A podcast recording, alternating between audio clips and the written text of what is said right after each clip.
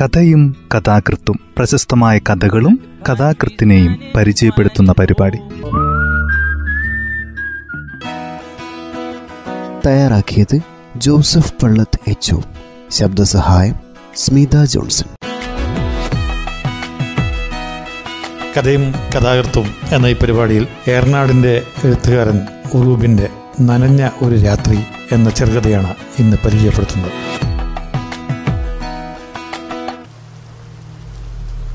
സന്ധ്യയ്ക്ക് കുറേ മുമ്പ് തന്നെ മഴ ആരംഭിച്ചിരുന്നു. ഒരു പതിഞ്ഞാട്ടത്തിന്റെ ഭാഗത്തിൽ തുടങ്ങി അടിക്കടി കയറി വന്നു. മഴക്കാലത്ത് വയനാടൻ കുന്നുകളിൽ സന്ധ്യ വേഗത്തിൽ വന്നു ചേരുന്നു. അതോടെ എന്തെന്നില്ലാത്ത ഒരു ഏകാന്തതയും വിഷാദവും ചുറ്റിപ്പറ്റി കൂടുകയും ചെയ്യും. പച്ചക്കടൽ പോലെ പരന്നു കിടക്കുന്ന ചായത്തോട്ടങ്ങൾക്കിടയിലുള്ള കൂലിപ്പാടുകളിൽ നിന്ന് കുട്ടികളുടെ കരച്ചിലും തള്ളമാരുടെ ശകാരവും അച്ഛന്മാരുടെ ആവലാതിയും ഇടകലർന്നു കേൾക്കാം. കുന്നിൻ ചെരുവുകളിൽ നിന്ന് രാത്രിയെ സ്വാഗതം ചെയ്യുന്ന കുറുക്കന്റെ ഓരികൾ ആ വിഷാദമുഖതയ്ക്ക് കനം കൂട്ടുകയാണ്.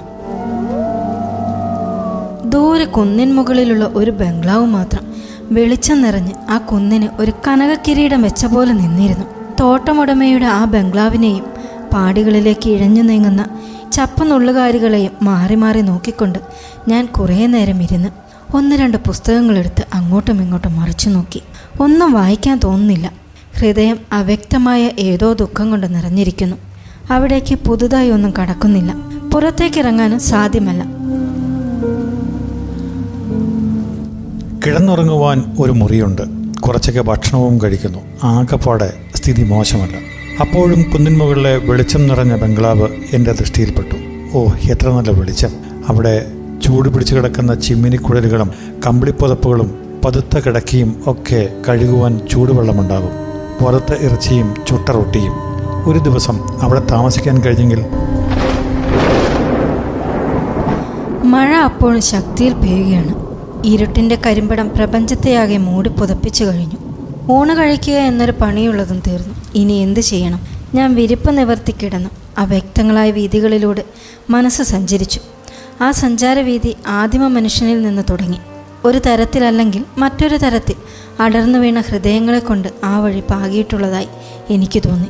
ചത്തുപോയ ശബ്ദങ്ങൾക്ക് നടുവിൽ ഞാൻ എന്തിനു ജീവിക്കണം? വർത്തമാനകാലം തന്നെ ആവുന്നത്ര ദുഃഖിക്കാൻ പോന്നതാണ്. ഞാൻ ചുറ്റും കാണുന്നത് എന്തൊക്കെയാണ്? തിരിഞ്ഞുകൊണ്ടിരിക്കുന്ന റാട്ടുകൾ ചായച്ചെടികൾ വിളർത്ത കവിളുകൾ വിഷാദമോലുന്ന കണ്ണുകൾ ജീവിതത്തിന് നേർക്ക് ചോദ്യചിഹ്നങ്ങൾ ഉയർത്തിയ പോലെയുള്ള മനുഷ്യ ശരീരങ്ങൾ ഞരക്കങ്ങൾ നിലവിളികൾ ശാപവാക്കുകൾ അങ്ങനെ പലതും ഹൃദയത്തിലൂടെ കടന്നുപോയി. പതുക്കെ പതുക്കെ ഉറക്കം കൺപോളകളെ കനപ്പിക്കുന്നുണ്ട്.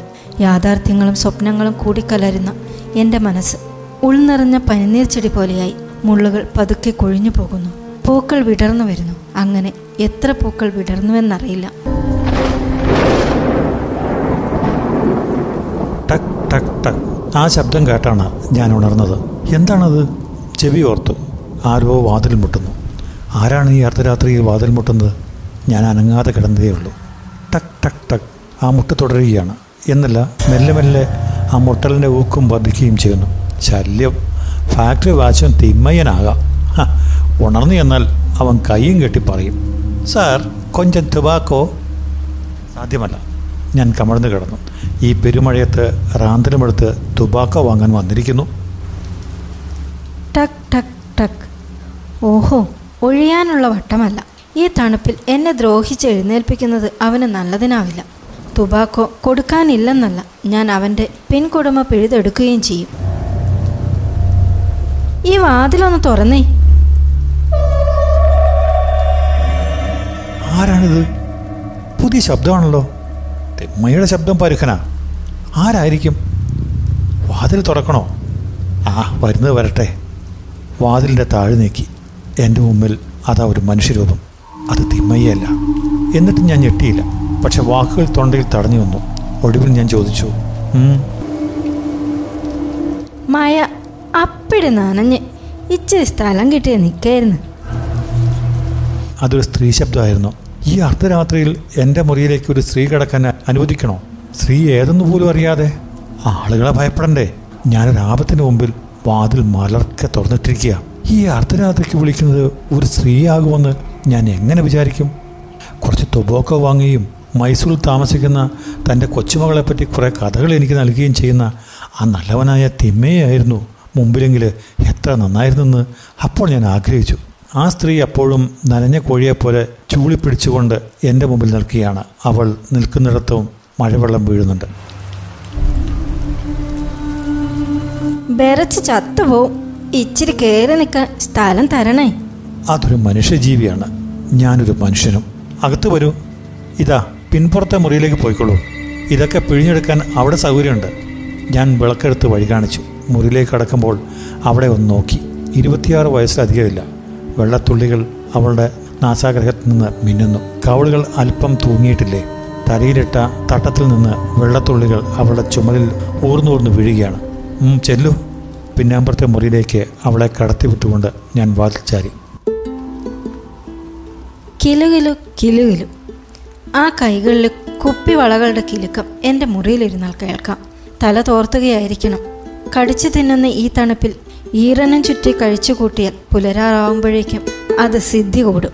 അയ്യോ പിന്നെ ഞാനതിന് ജവാബ് പറയേണ്ടി വരും. ആകപ്പാടെ ആപത്തായി. നേരത്തെ കിടന്ന് കാലത്തെ എഴുന്നേൽക്കുക എന്ന ഉപദേശം വളരെ സാരവത്താണ്. കേട്ടില്ലെന്ന് വെച്ച് കിടന്നാൽ മതിയായിരുന്നു. തിമ്മയായിരുന്നെങ്കിൽ തന്നെ എന്താണ്? ഞാൻ അയാളെ ഭയപ്പെടണോ? ആ തുബോക്കോ ഭിക്ഷക്കാരൻ പതിവുകാരനായതാണ്. ഈ അബദ്ധം പറ്റാൻ കാരണം. ആസത്ത് തന്ത. കിലുകിലു കിലുകിലു അപ്പോഴും വളകിലുക്കം അടുത്ത മുറിയിൽ നിന്ന് കേൾക്കാം. ദ്രോഹം. എന്റെ മുറിക്ക് തൊട്ട് ഒരു വളകിലുക്കം ഇതാരുടെയെങ്കിലും ചെവിയിൽ പെട്ടാലോ? എങ്കിലും പുലരുന്നതുവരെ ഈ ജീവിയെ ചാവാതെ കഴിക്കണമല്ലോ പക്ഷെ ഞാൻ എന്ത് ചെയ്യും? ചുറ്റും നോക്കി. ക്ലോത്ത് സ്റ്റാൻഡിൽ കൊടിക്കൂറ പോലെ തൂങ്ങിക്കിടക്കുന്ന ഒരു മുണ്ട് വലിച്ചെടുത്ത് ആ മുറിയിലേക്ക് എറിഞ്ഞു കൊടുത്തു. ഇതാ ഇതെടുത്തിട്ടോളൂ. വേണ്ട നമ്മൾ ഇത് തന്നെ ഉടുത്തോളാം. ഇതെടുത്തോളൂ. നിങ്ങൾക്ക് ബുദ്ധിമുട്ടാവും. ഇല്ലാന്ന്. പിന്നെ സ്വല്പ നേരത്തെ നിശബ്ദത. അപ്പോൾ മറ്റൊരു കാര്യം ഓർമ്മ വന്നു. ഉണങ്ങിയ മുണ്ടെടുത്ത് നനഞ്ഞ കുപ്പായം ഇടാനോ? ഒരവിവാഹിതന്റെ മടയിൽ ബ്ലൗസ് ഉണ്ടാകുന്നത് എങ്ങനെ? മുണ്ട് മാറ്റിയത് കൊണ്ട് വലിയ പ്രയോജനമൊന്നുമില്ല.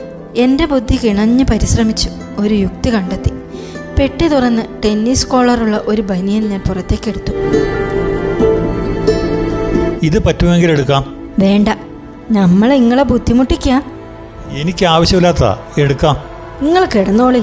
നമ്മൾ ഇവിടെ നിന്നോളാം. പിൻപുറത്തെ മുറിയുടെ വാതിൽക്കൽ വന്നുനിന്ന് ആ സ്ത്രീ പറഞ്ഞു മുണ്ടും കോളർ ബനിയനും അണിഞ്ഞുകൊണ്ടുള്ള ആ നിൽപ്പ് മറ്റൊരു സമയത്താണെങ്കിൽ എന്നെ പൊട്ടിച്ചിരിപ്പിക്കുമായിരുന്നു. പക്ഷേ അപ്പോൾ ഭയമാണ് തോന്നിയത്. ഞാൻ അപകടത്തെ വേഷമണിയിച്ച് നിർത്തിയിരിക്കുകയാണ്. നിങ്ങളുടെ പേര്? ഖദീജ. രാജ്യം? മഞ്ചേരി. മഞ്ചേരിലേടെ? മഞ്ചേരിയൊക്കെ അറിയോ? വല്യ വലിയ പള്ളി അറിയോ. അവിടെ നിന്ന് ഇച്ചിരി കേക്കോട്ട് പോണം. ഇവിടെ വരാൻ? തോട്ടത്തിലാർന്ന്. എന്നിട്ട് തോട്ടത്തിൽ നിന്ന് പോവാണോ? തന്നെ. കാരണോ? നീക്കാൻ കഴിയൂല. നിന്നാ മയ്യത്താവും. ഖദീജയുടെ ശബ്ദം ഇടറുന്നുണ്ടായിരുന്നു അവിടെങ്ങാനും പൊട്ടിക്കരഞ്ഞേക്കുമോ? ഞമ്മളെ ശൈത്താൻ പിടിച്ചപ്പോളെ ഇമ്മലിലേക്ക് പോരാൻ തോന്നിയതാ. കൂലി കിട്ടിയില്ലേ? അതൊക്കെ മേസ്തിരി മേങ്ങും പിന്നെ ഓടെ സുമ്മ സഹിക്കൂല. ഉമ്മയും ബാപ്പയും മരിച്ചപ്പോ ഞമ്മളെ കഷ്ടത്തിലായി. ബല്ലിച്ച പണിയും കിട്ടാൻ ഇമ്മിണി തേടി കിട്ടിയില്ല. അവിടെ പണിക്കാർ വേറെ ഇല്ലേ? പൈക്കുന്നവരടുത്ത് ഒരു ജാതിയില്ല. ഒക്കെ ഒന്ന് തന്നെയെന്ന് കൂട്ടിക്കോളി. നമ്മൾ ഇമ്മിണി ബല്യാളെ കണ്ട് കോണം കിട്ടിയില്ല. അപ്പോളാ മേസ്തിരി വന്നത്. അങ്ങാൾ പറഞ്ഞു വയനാട്ടിലെ പെരുത്ത് സുഖാന്ന് നയിച്ച കയ്യാന്നും വെച്ച് നമ്മൾ പോന്ന്. ഇവിടെ വന്നപ്പോഴല്ലേ കാര്യം തിരിഞ്ഞത്? കുറുക്കനെ പേടിച്ചോടി നരീന്റെ ഭായ ചെന്ന് ചാടി. നാട്ടിലേക്കാണോ? ഒന്നും ഉറച്ചില്ല. പിന്നെ? ഇമ്മലേന്ന് ഇറങ്ങണം. പടച്ചോൻ എത്തിച്ചിട്ട്. അതിന്റെ ഇടയ്ക്ക് ഓന് പൊടി കൂടാഞ്ഞാൽ നമ്മൾ ജയിച്ച്. ആര് പൊടി കൂടാൻ? മേസ്തിരി. എന്തിന്? കടം ബാക്കി ഉണ്ട് പോലും. കടം വാങ്ങിയിട്ടുണ്ടോ? തോട്ടപ്പണിയിൽ കടം വിടൂല.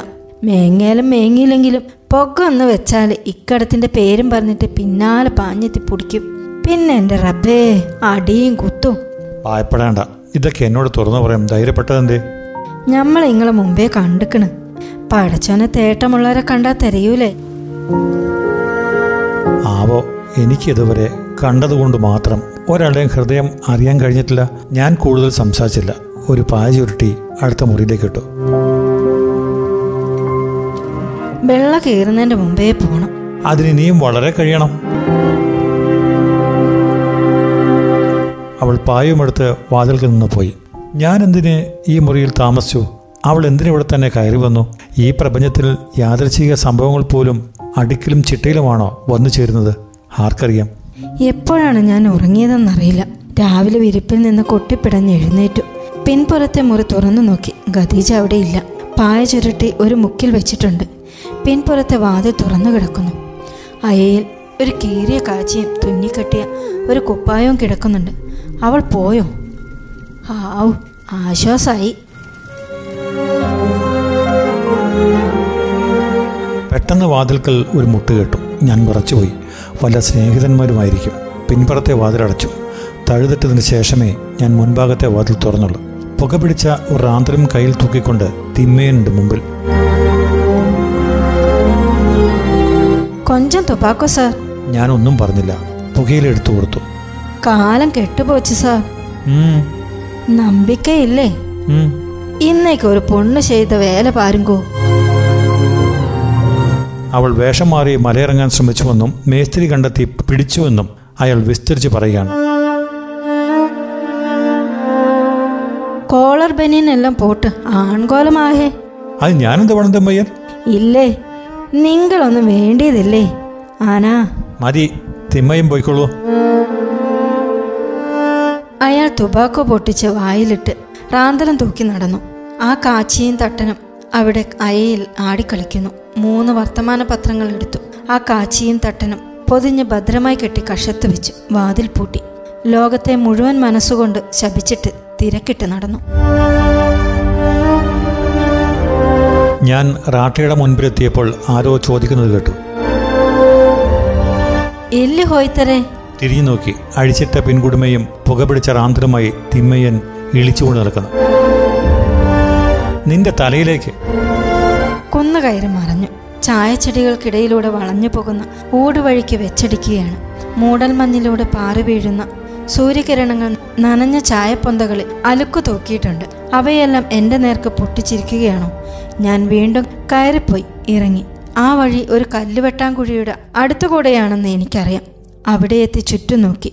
കുഴിക്കടുത്തേക്ക് നീങ്ങി നിന്നു. കൈപോക്കി കഷത്തു നിന്ന് പൊതി താഴെ വീണു. കല്ലുവെട്ടാങ്കുഴിയിലേക്ക് ഉരുണ്ടുരുണ്ടു പോയി. അതൊരറ്റത്ത് ചെന്ന് തങ്ങി. ഞാൻ അത് നോക്കി സ്വല്പനേരം നിന്നു. അപ്പോൾ ഇടിയും ചവിട്ടും സഹിക്കുന്ന ഒരു സ്ത്രീയുടെ രൂപം എന്റെ മനസ്സിലൂടെ കടന്നുപോയി. ചായത്തോട്ടത്തിലെ കാനൽ മരങ്ങൾക്കിടയിലൂടെ തേങ്ങിക്കൊണ്ട് ഒരു കാറ്റ് കടന്നുപോയി. ഞാൻ തിരിഞ്ഞു നടന്നു.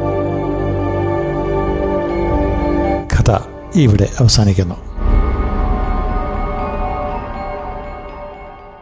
ഒറൂബിന്റെ മറ്റൊരു ചെറുകഥയാണ് ഇന്ന് ഞങ്ങൾ പരിചയപ്പെടുത്തിയത്. തയ്യാറാക്കിയത് ജോസഫ് പള്ളത്ത് എച്ച് ശബ്ദസഹായം സ്മിത ജോൺസൺ.